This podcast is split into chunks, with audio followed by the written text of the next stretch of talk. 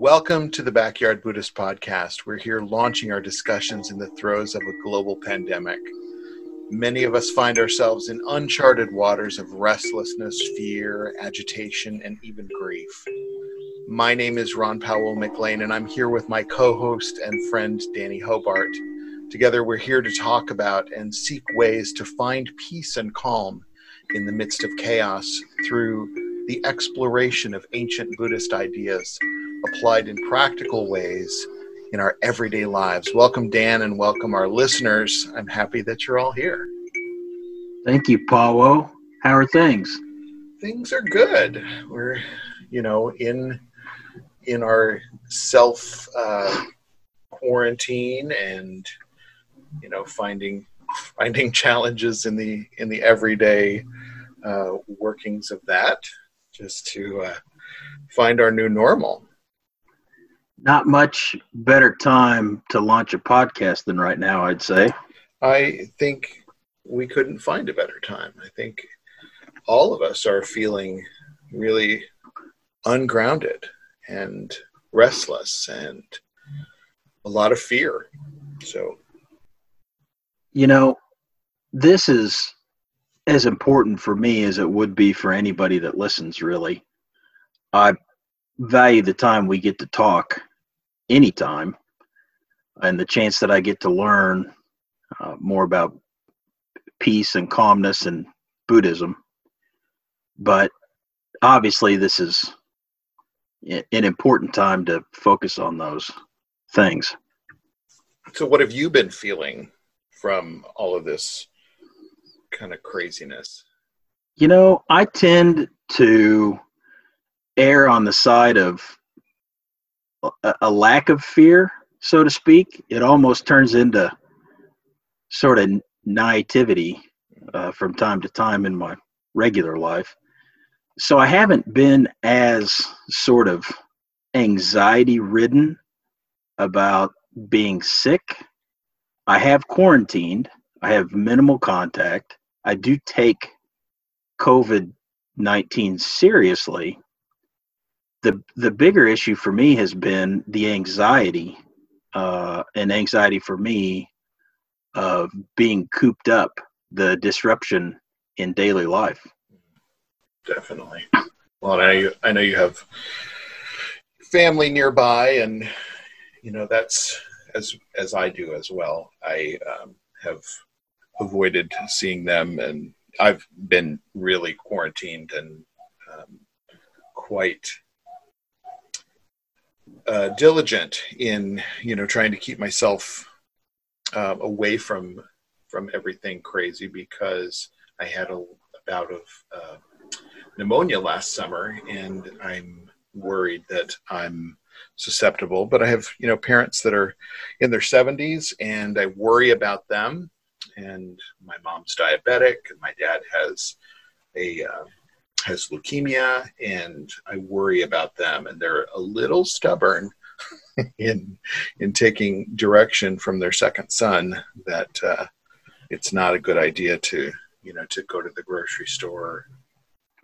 That's a that's a perfect point to make. Uh, parents especially in that age range, age range, which I have too, are can be a bit stuck in their ways, and for other reasons um, that we certainly don't need to get into. The last few years have been an interesting time from that perspective.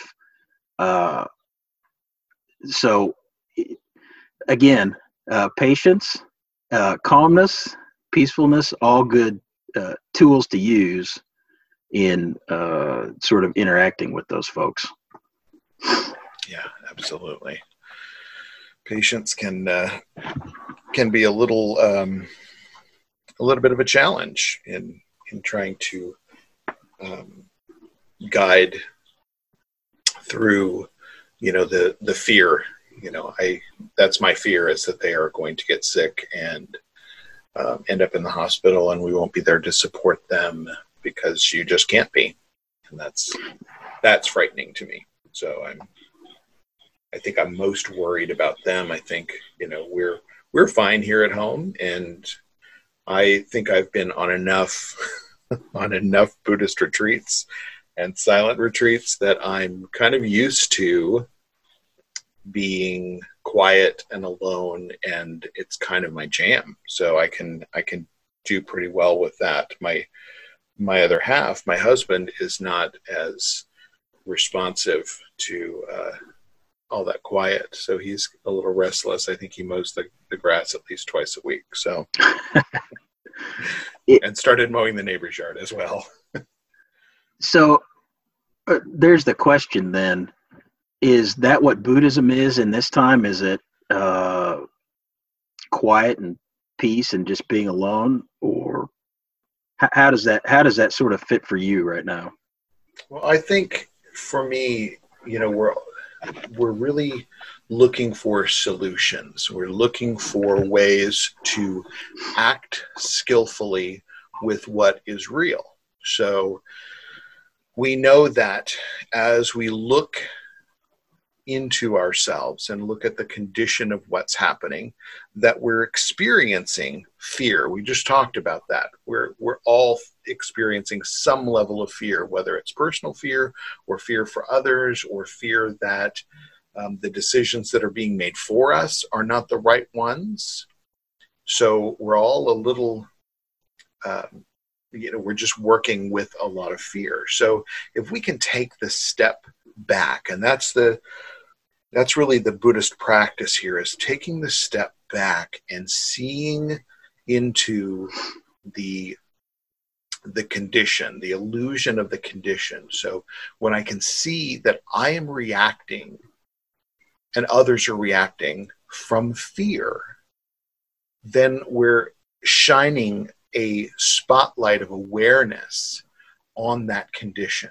So then we're we're seeing fear as fear anger as anger, agitation, restlessness as its actual condition.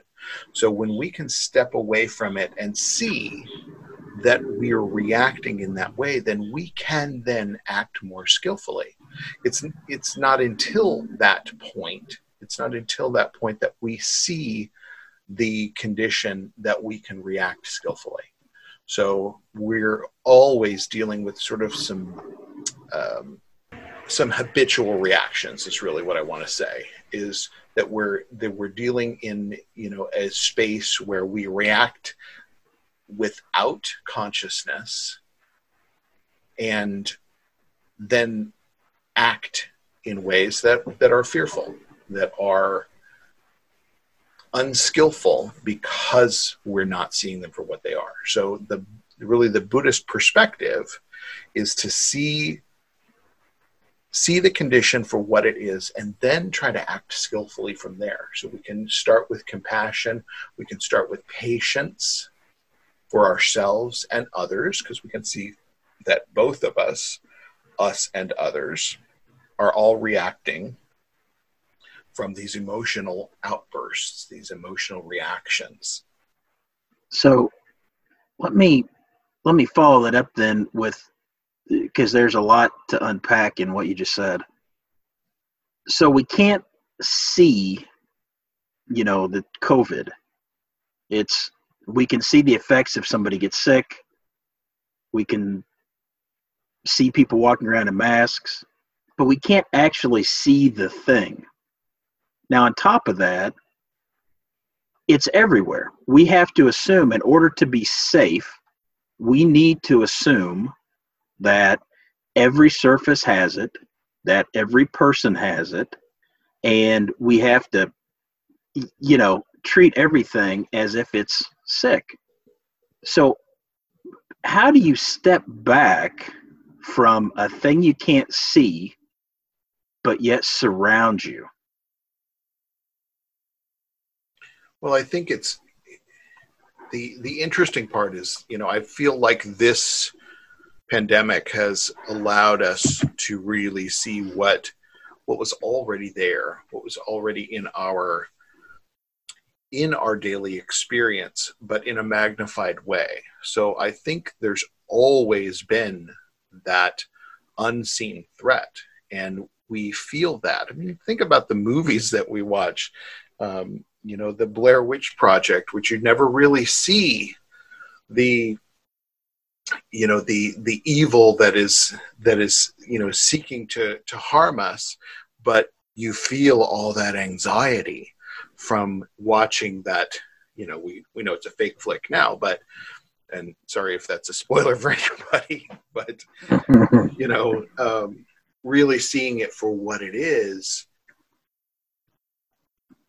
is helping us to you know to really see that in our daily lives. So you know one of the things that i read the other day was that no one really remembers what it was like on september 10th 2001 yeah right. sit and picture yeah. it. But everything changed on september 11th and we then found a new normal. We found you know we found areas that we could find peace and calm and we will find that in this as well.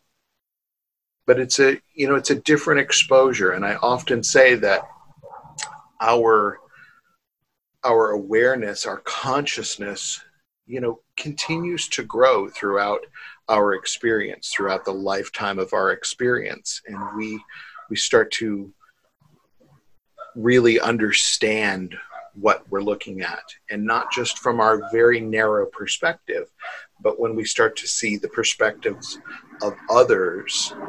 And you know we can use the you know the example of those who we find to be reacting unskillfully. I mean, you can you know go turn on you know one of the news channels right now and you can get agitated um, and get worked up and get fearful and get angry because you see unskillful reactions to all of this.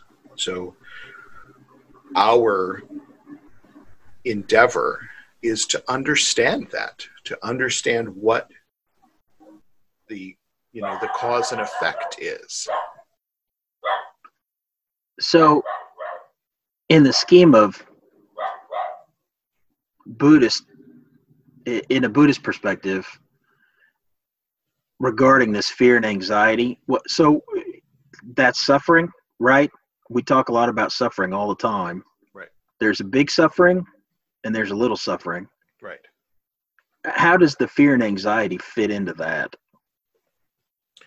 Well, I think those are, you know, those are levels of suffering as well. So, you know, if we look at, you know, the the you know the suffering of anxiety. You know when we i've heard uh, psychologists talk about that when we are thinking about the past that in thinking too much about the past we can find ourselves depressed.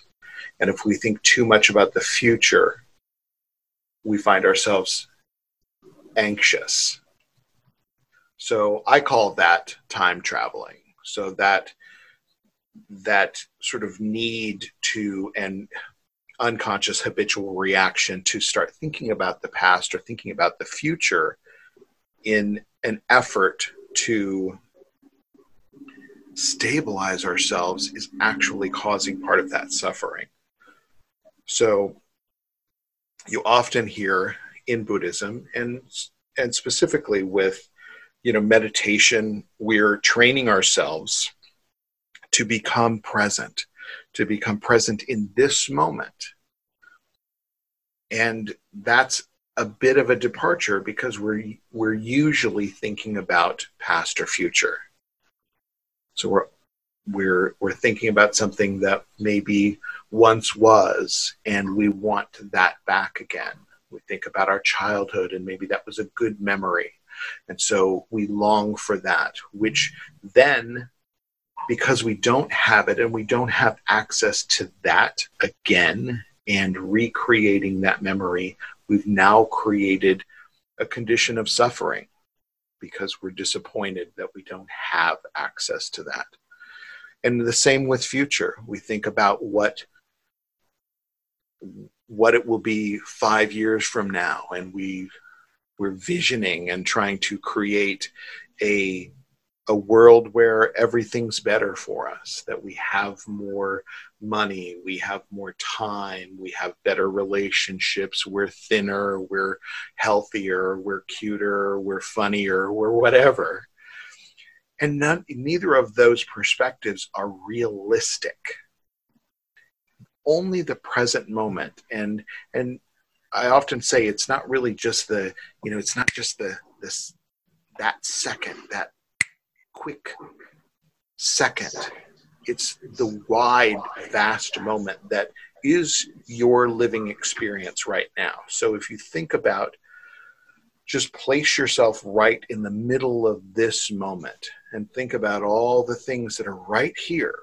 You can smell and taste and touch and hear. And you have thoughts that are arising, you have emotions that are arising. They're all in this moment. When we think about the past, we're thinking about memories of those things. And it's a narrow memory, it's not the entirety of what actually happened. And when we think about the future, we're just projecting what we think we want or what we, you know, trying to avoid what we don't want. And that so, inherently brings us to a state of suffering. Yeah, so I'm completely enthralled with the idea of time traveling mm-hmm. and the description of it because, you know, we're raised, I was raised anyway. I guess I shouldn't say we, but I was raised uh pretty pretty normal little kid and you know, nor, pretty let me back up. I shouldn't say normal. There I don't know that there's a normal. I had a pretty uh, standard growing up uh, in a little suburban town, and you know, it's always been a thing. I have a history degree. It's always been a thing. Don't repeat the mistakes of the past, and and the other part you learn is to plan for the future. Right. Uh, if you're starting a business, what's your plan? If you're not starting a business, well, what's your five-year plan? Uh. You know, th- these things are are baked into our daily existence, at least, you know, in America, uh, to some degree, everybody's experience is different, but to some degree, that's all there. So, how in the world am I supposed to not rely on my knowledge or memories or understanding of the things that have happened? And how am I not supposed to look forward constantly, even two weeks from now, uh, I have to do, you know, I have to take this trip, or I've got this big project due, or I'm in trouble at work, or, you know, those types of things. Right. So, uh, my answer to that is through presence, through present, the present moment, and being actively aware that you are having some, you know, if we're talking about work, we could be having some anxiety, we could be having some some craving or longing for the next position or to be respected more or to make more money that the awareness through this moment we can touch each of those things. And when we're aware i'm having some fear around my my thought of my job in the future. Or if even if you know in this the middle of this um, pandemic even if you have a job in the future. So you're when we can touch into that i'm i'm reacting from a fearful place or i'm reacting from a craving place. Then we can be skillful in our actions from that vantage point instead of having a habitual reaction that we're just responding and and thinking about where we want it to be but then we don't have positive action that's in this moment that will get us there then we've missed the mark.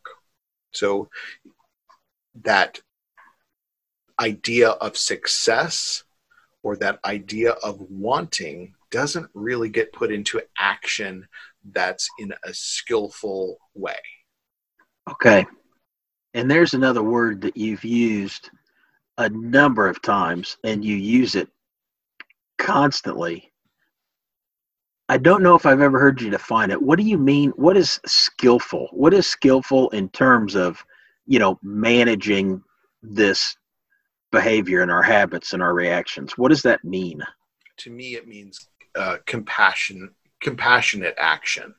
So when I can specifically understand my reaction and even interpret through you know through the understanding of my reaction then i can understand that other people may be having some turmoil as well in their present moment so if i have someone around me that isn't really having the best response they're angry they're depressed they're you know just downright pissed off and I can see that for what it is, it allows me to have compassionate action moving forward. So, you know, for instance, I'll say, you know, my husband gets a little wound up with watching CNN and he will get very angry in the moment.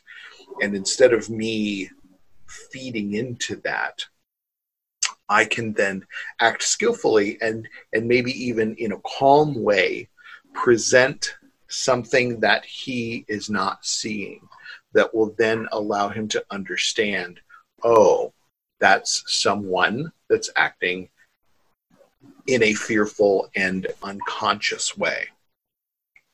So let's, okay. So let's walk through that example. Uh, if you if you don't mind, sure.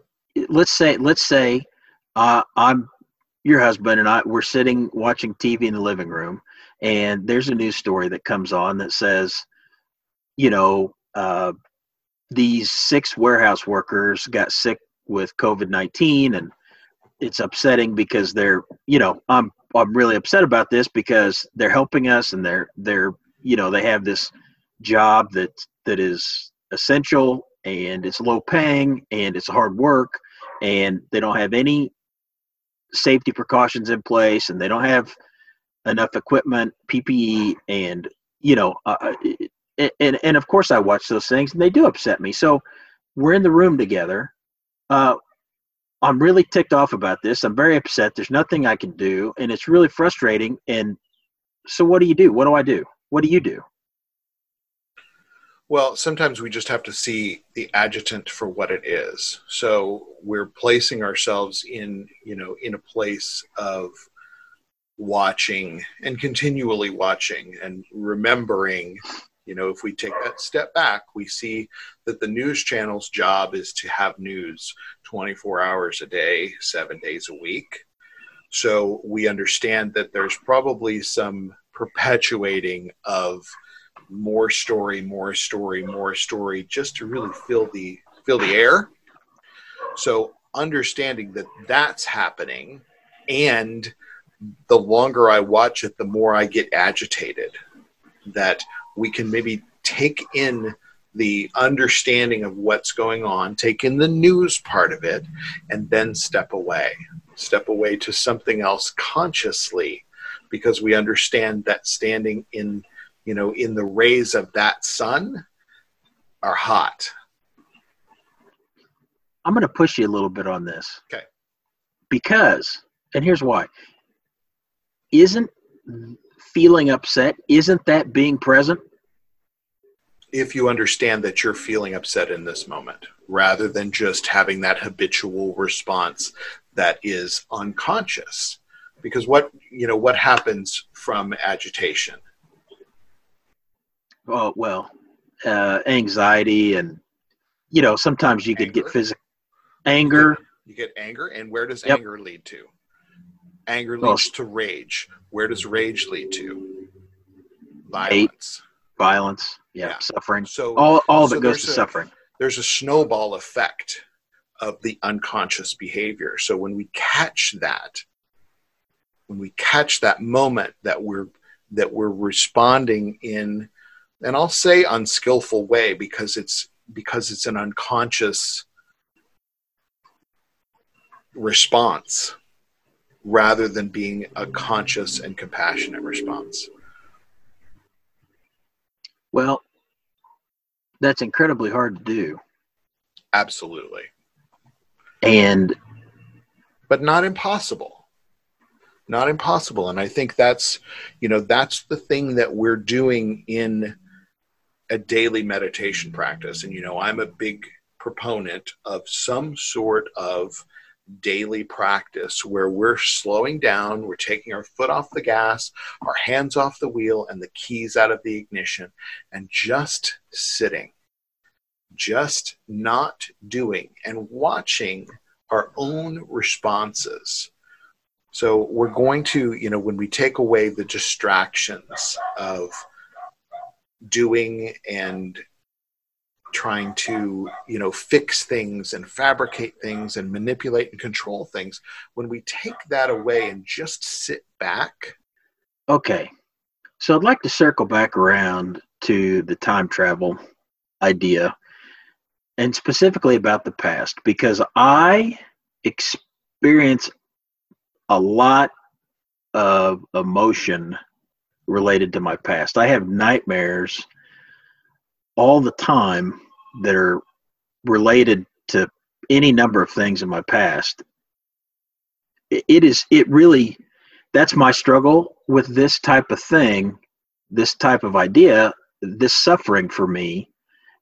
I always look to my past to explain why i'm doing a thing and where i learned to do the thing and why that's a thing because it happened before what what what can i do to sort of break that better, easier, more efficiently, whatever?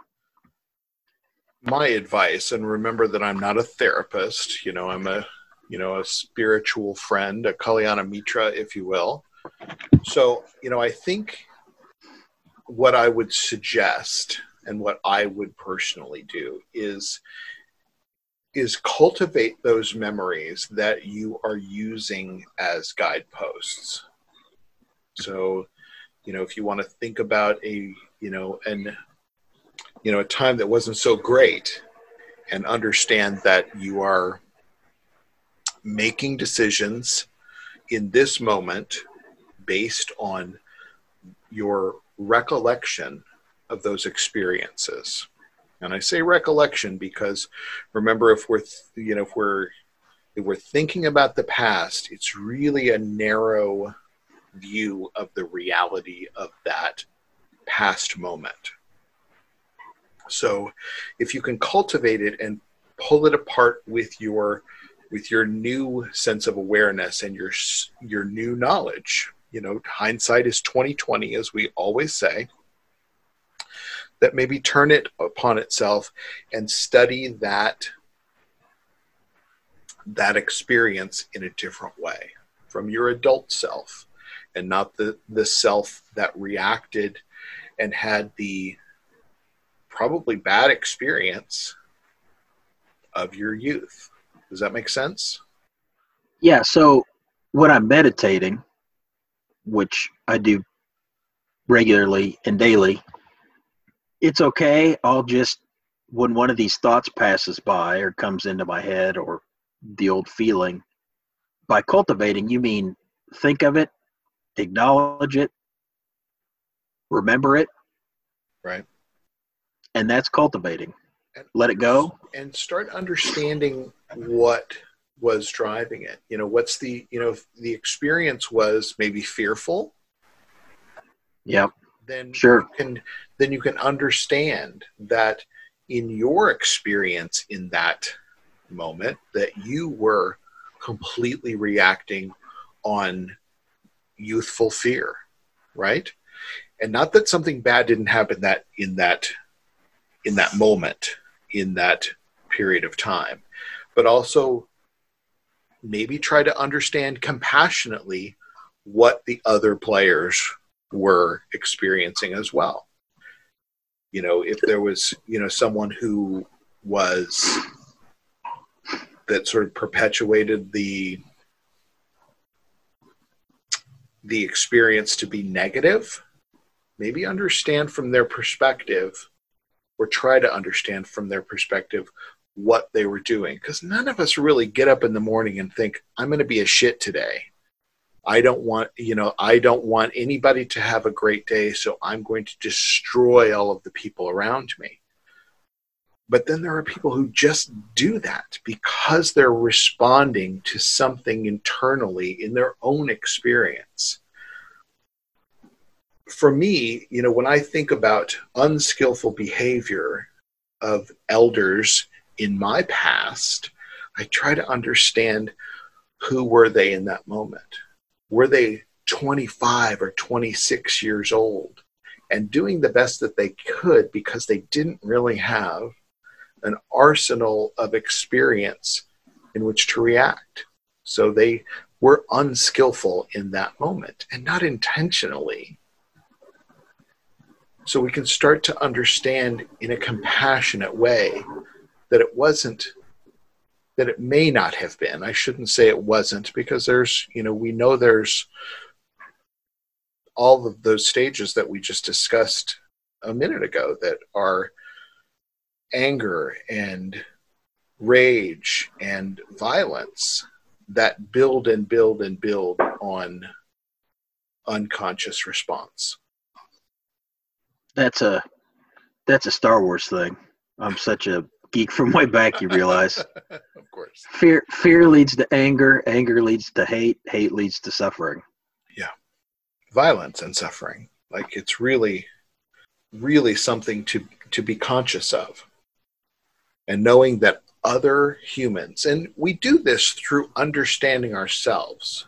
So if I can understand, if I can get in touch with myself and my own responses in not a judgmental way or chiding myself for having a negative or you know unskillful thought but instead seeing the thought for what it is and drilling in why am i reacting that way? And for me a lot of my response a lot of my my even unskillful response is based in fear I have a bit and, of a controlling nature that I know that I'm a little bit of a control freak. You know that about me. I'm a little bit of a control freak because I'm afraid that something's going to fail or I'm not going to be as as impactful as I need to be. That's yeah. I throughout my life and to this day, I still don't do things because I'm scared of them. I I tell myself different stories. Obviously, uh, I want to start a podcast. I bought I bought the microphone and some of the equipment I'm using two years ago. I had to look it up on Amazon to see what model I had, you know, to get the software and all that. And literally two years ago in January. And it's all literally based on how am I going to sound? How am I going to do it? How do I plug it in? The from from complicated to the most basic fear fear is the great inhibitor. Right. for me. And our reactor like that's you know the you know the the nucleus of my reactor is fear. Yeah. Most often. Well isn't that sort of built in though? It like is we're supposed to like our bodies our brains our whole physiology is designed to make more humans perpetuate the species and also to live. Yeah protect so, the living being. Yeah. Right? So our ego and all of those all of those things are not to be rejected. Like i remember years ago I read, I can't even remember what book. I used to read every self, I used to read the first half of every self help book that showed up. and I'd usually lose. I, usually uh, lose it after um, after reading the solution of uh, what I'm supposed to be doing. But I I remember that there was a a bit of me that was that I was trying to get rid of my ego and whatever this whatever this book and i'll have to to concentrate and remember what book it was but it it told me to name my ego. So i named my ego phil. And phil was you know oh, okay just just well, it was because he need you know he was his full name was Phil Me Up. That's So that's I- that's fantastic and, and insane all at the same time. Oh, I claim nothing but fantastic and insanity. so, so I named Phil, and by naming Phil, I was trying to identify Phil as my ego, and by identifying him, I was trying to get him to leave. So, you know, now what I can see as different facets of my personality, which are all there. We don't lose or gain parts of our personality and parts of our reaction. We just can see them more skillfully, see them for what they are. Um, so I was on this quest for Phil to leave, and I would ask Phil to just go. And then later, years later, when I was reading Buddhist texts, and there was this idea of the tiger jumping out of the forest to kill us, running at us, growling at us, that we need the ego to identify the danger. Yeah. So there's a useful, there's a, a, a use and usefulness of each of those facets. We just don't want to rule everything through that facet. We don't want to rule all of our our insecurity through fear. But instead, it- when we can see it for fear, then we can react in a skillful way. I always think when I'm when I'm in that, you know, in the fear or in in the day that for whatever reason I'm you know, that shit that shouldn't be running into people. Like I'm a like I'm a like I'm a bumper car and I'm just like roaming around the world smashing into things and you know, uh, no idea what direction I'm heading after the e- each little collision. Which Out of control. driving, you know, that's Yeah. that's one way of driving. Not the most skillful way, but it's one way of of understanding when we need to turn. So does that make sense? Does that make sense how to, you know, do you feel like you have a, a sense of how to act skillfully when you can see your own reactions? I do. I really do. And of course, you know me well enough as you've been my teacher and we've also practiced together uh, for several years now that I, I definitely have a sense of that. I can tell you the hardest part for me is catching myself in the moment. Uh, you know, I tell people the story all the time uh, of my early days as a public defender sort of in a rural area and how excitable I used to get, how angry, upset. You know, I, I had the whole righteous indignation persona. And that has real value. That sort of fiery spirit and big personality has a real place in a courtroom Right. from not always and not to an extreme amount, but it really does. And you know, I nurtured that thing like a like a plant and fed it and trimmed it and watered it the whole time. Uh, but it got so habitual to just run on emotion, run on ego, run on habit. Uh, I, uh, you know, that I ran myself into depression and anxiety uh, in a not a massive way, but certainly a legitimate way. And I really had to learn uh, the the trick to recognize the physical feelings that I have when I start to feel that way, in order for me able to be able to recognize it in the moment. Uh, I would say it's probably different in some respects for everybody. Uh, you know, wh- h- how you maintain this sort of present. How do you do it? How do you how do you somebody you you you hate road rage, like you're a road rage guy. Right. At- Because I at- have road rage. Right, right, right. As my neighbor would say, you have the road rage. Right. Uh, so, I mean, so somebody cuts you off. You feel like you're going to die. You just about wrecked, pushed off the road, whatever. So, so how do you stay in the moment?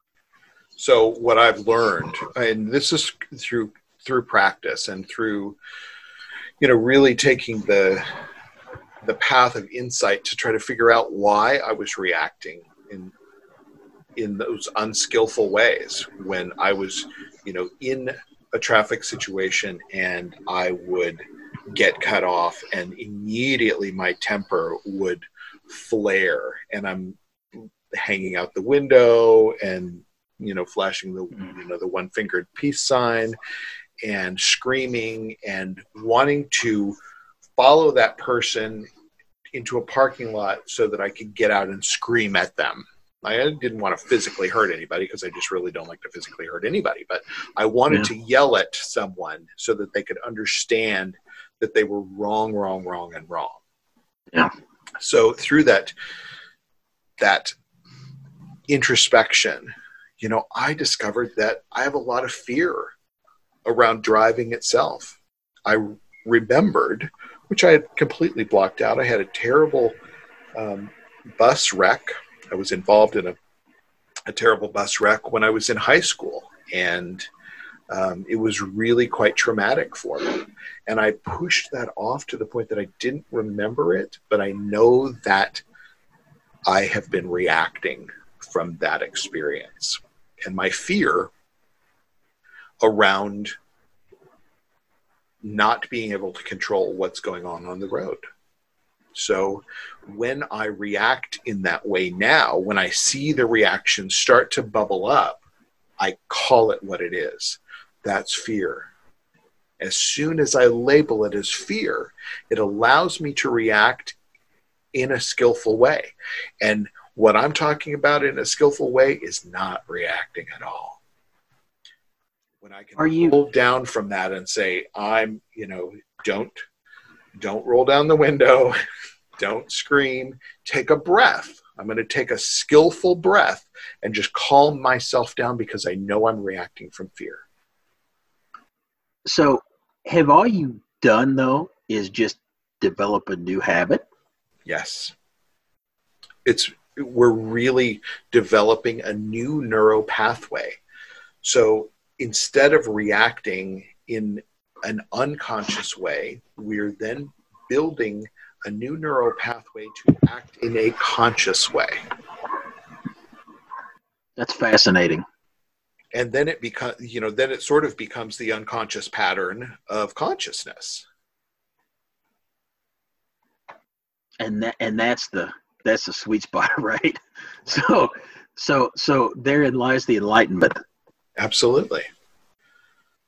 And man and really the ultimate power of it when you can learn to really just control your own responses that's what we're talking about so when we're in the the throes of that chaos whatever it may be that we can then find our own selves and our own grounding and take that breath and know that my body, my human body, is trying to respond in a human way to mitigate this discomfort. okay. Got a chicken and the egg question then. Yes. because you mentioned behavior now. So i'm not just dealing with my thoughts at this point. I'm dealing with how i act. So what comes first? Controlling your behavior or controlling your thoughts and and do they build on each other or is it your thoughts are just the boss no matter what Well, remember, you're not controlling your thoughts. We're actually taking the the step back and seeing the thoughts, seeing the emotional Ah. reactions. So we're not trying to control them. It's it's kind of like watching, you know, watching a river or a stream roll by. If I said go and stop the water, it takes a lot of effort to be able to try to stop that water. And it's the same with thoughts. Our our minds are meant to think. Our ego is meant to protect. So it's constantly flashing up to see was that sound a dangerous sound and do I need to react in a way that will keep me safe? Right?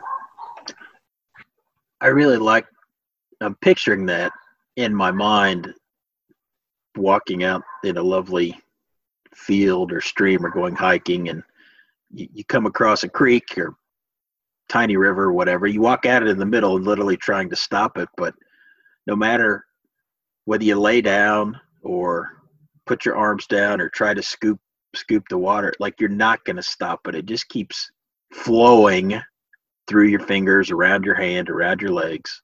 Right. That's what you're talking about. And that's you know it's the essence of calm abiding. When we can see that the river's job is to move the water's job is to do what water does the job of a thought is to arise. Mind like water. Mind like water when we can see that and and find the calm abiding in just that's that's what it's supposed to do. And me trying to control it is never going to work. We might be able to you know change it in some way but it's never going to stop the water.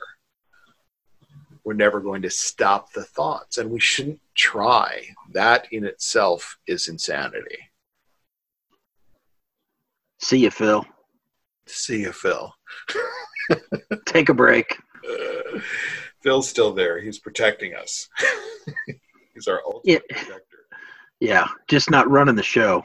Because we're not trying to be doormats. We're not trying to sit you know like the you know the image of a buddha sitting under the tree with the eyes closed and some mudra in the hands and being eaten by a tiger. We respond when we need to respond we and we run run. Yeah that's, That's not a- full response. Compassion for self get out. Right. Run when you need to run. Uh, i'm a big fan of horror films. It's kind of what this sounds like. Right. Right. Name name name the monster there's always a thing in horror films that when you finally see the bad guy because a, a lot of them start out like that like you never see the bad guy. Right. and as soon as you do though it it loses so much of the effect. Right. Because you're like yeah i could see it. It's not eh, it's not that scary you know? Well, think about all those thrillers, you know, and I'm not a big fan of thrillers or, you know, horror movies or anything like that, but when you can take the the step of understanding why that person is reacting so unskillfully, it takes a bit of the the reaction out of it, doesn't it? well yeah absolutely and that's that's exactly what i think that's how i take what you've been talking about is that the the fear becomes so much less powerful when you name it when you see it when you understand it that that's when you can not be ruled by it. Right. right. Big stuff buddha.